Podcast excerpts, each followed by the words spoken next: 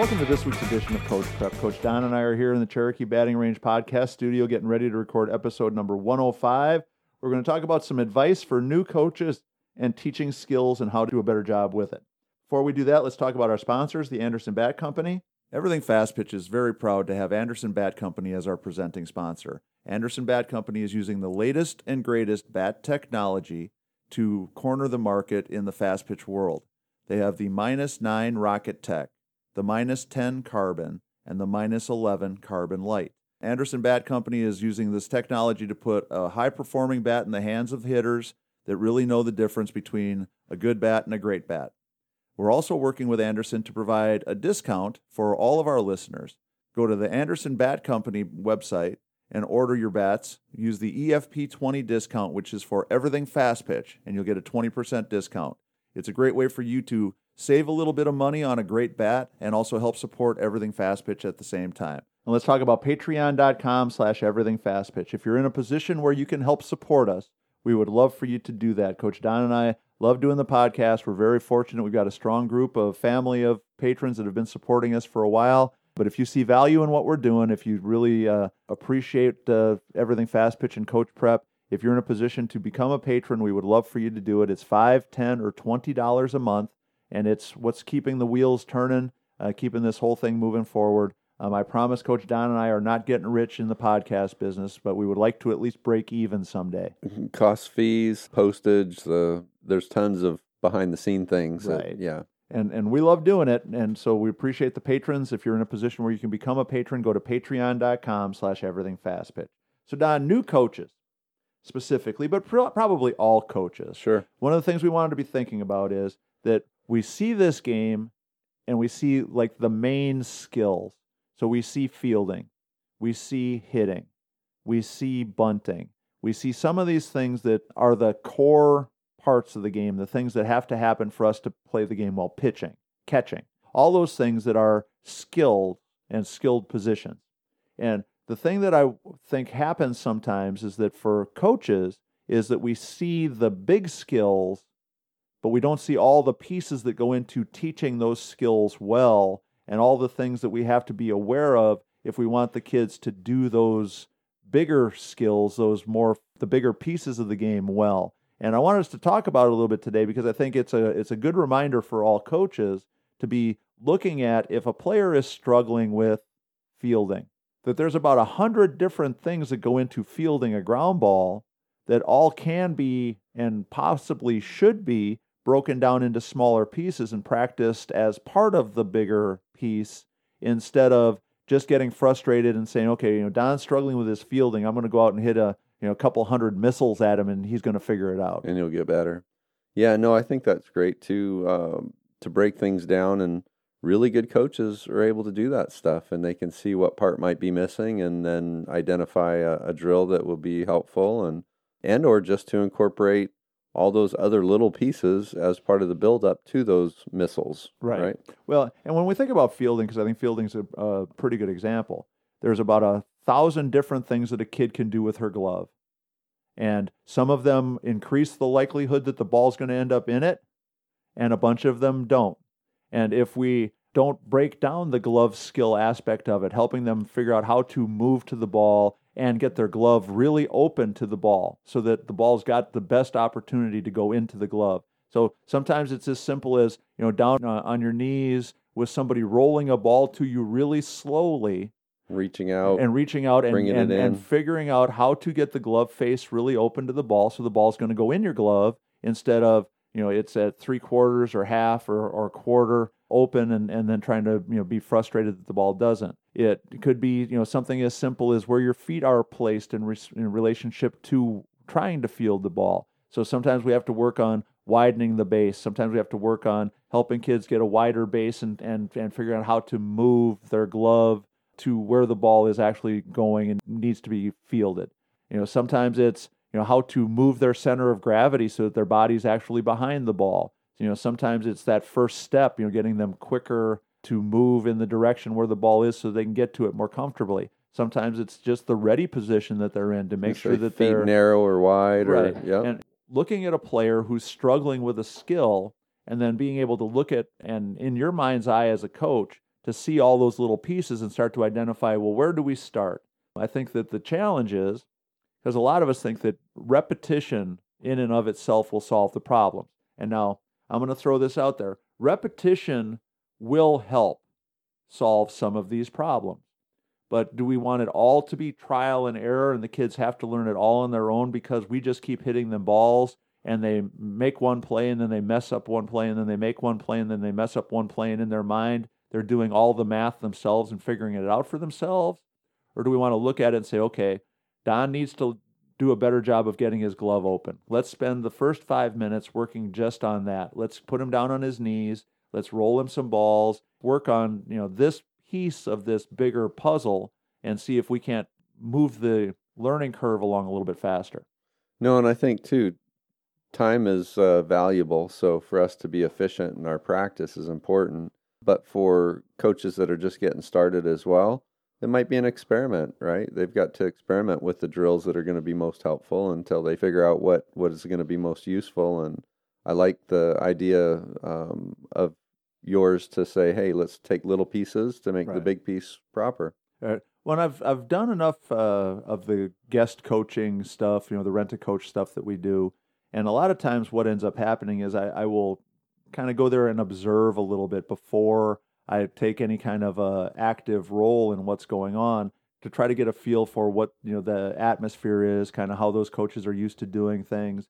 And one of the things that I've seen way too often, and this is across a, you know, a wide spectrum, not just beginning coaches, some more experienced coaches as well, that we are in such a rush to get to the big pieces that we don't spend the time at that all. we need to on the yep. little pieces or don't yep. spend any time at all, as you're saying. Uh, one of the things that we've talked about a lot is you know setting up a a simple set of fundamental pieces, you know, those everyday kinds of drills that we want our players to do to help them work on the small pieces. And depending again on the skill level of your kids, you know, it might be five by five kind of thing where, where you roll me five ground balls and I roll you five ground balls, and all we're doing is working on, you know, the most fundamental pieces of fielding.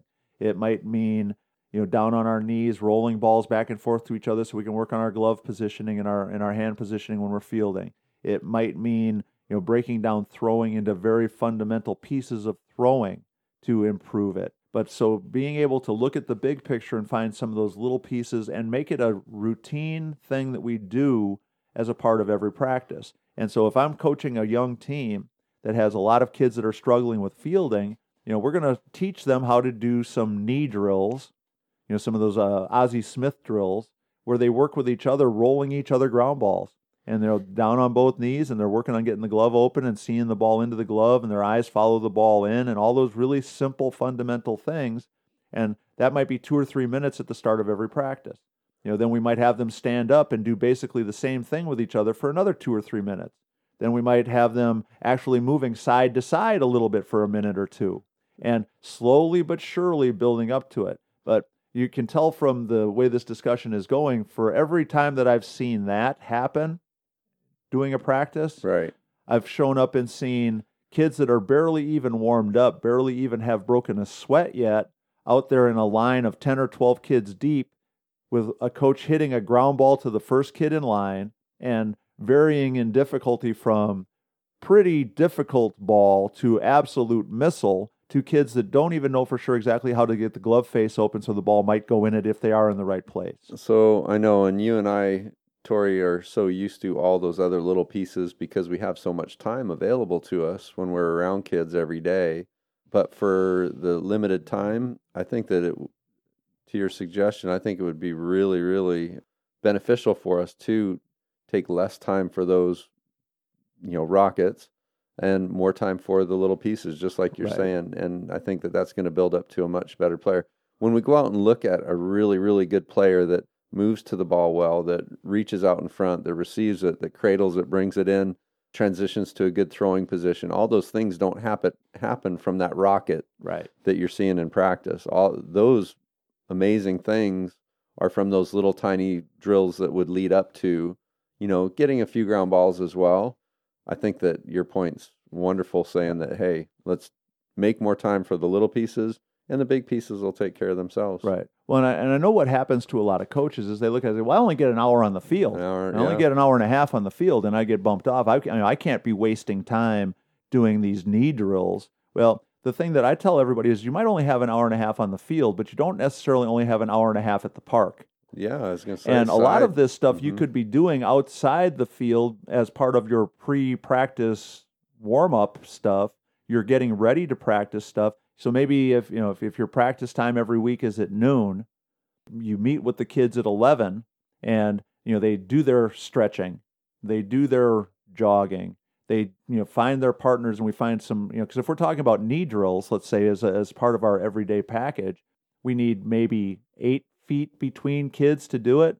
So that could be on the sidewalk. It could be across the sidewalk with each kid on either side of the sidewalk, you know, kneeling on the grass. the sidewalk giving you nice bounces. Right. I mean, there's Nice there's hops, there's yeah. a million ways for us to build this stuff in and not have it take away from the quote unquote practice time Field that time. we have. Yeah. Um, and because and I understand that time, you know, time is everybody's enemy in, in all this, that we've got to figure out a way to, to get this stuff done. But if my choice was doing the fundamental pieces or hitting rockets, I would take the fundamental pieces every time Right. because all that's happening when we're when we're scorching balls at these kids that aren't ready for it is we're scaring the heck out of them.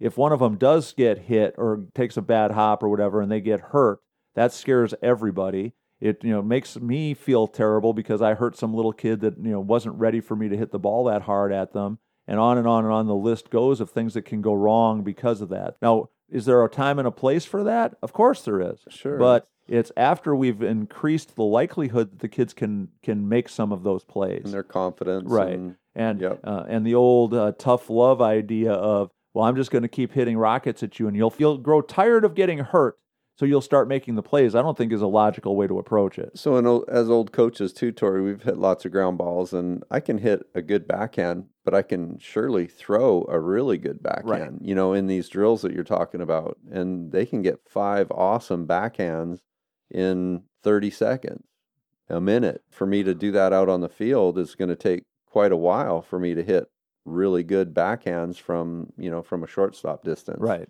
So we can get a lot more work done. We can get a lot of reps. We can create confidence, hand-eye coordination.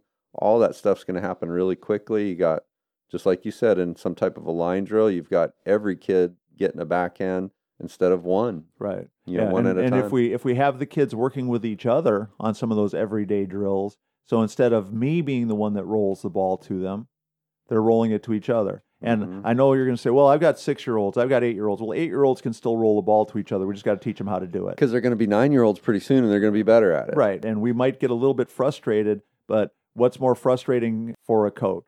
To have a line of 12 kids with 11 of them not paying attention so you can work with one, or to have six sets of partners that aren't great at something, but at least they're all working on it. One rep better. Right. So the, the, the logic is something we just have to ap- approach a little bit differently. But so the whole idea of how do we make our kids better at these big things is we got to be able to break it down to the littlest things. If a kid's a terrible bunter and all we do is set the machine at 65 and shoot balls at them and we expect them to figure it out, if we haven't taught them how to hold the bat the right way, if we haven't taught them the hand position, if we haven't taught them how to turn their body and pivot their feet and get their eyes in a position where they can see the ball, all that's going to happen is frustration, anger, and disappointment, and they're not going to be better bunters. You're going to be doing this again the next day. Yeah, and the next day, and the next day, and the next week, and you're going to look back at the end Why of the year, and you're going to wonder, well, we still t- we're still bad at bunting. Why are we still bad at bunting? Well, because we didn't see the solution. We just saw a way of of trying to uh, you know throw throw something at it and hope that it would stick. But so thinking about the skills, be more analytical. Look at the little pieces. Make sure that we're practicing the little pieces all the time. If we're not practicing the little pieces all the time, I have this discussion with hitters every single day, every single lesson. If we don't think about the most fundamental pieces, your whole swing's going to fall apart. And this can be really good hitters. And Don, I know you see this too, where you'll have that kid that's a really strong hitter, but all of a sudden she gets just a little bit lazy with her foundation, gets just a little bit lazy with her footwork, just a little bit lazy with her hands. And all of a sudden, that kid who was taking million dollar swings 99% of the time looks like she's you know, as lost as last year's Easter egg. You know, the little pieces are important, and, and for us as coaches, we got to be paying attention to it. no, I think that routine is important, and it goes for fielding. It goes for you know all aspects of the game. So, coaches, tag, you're it.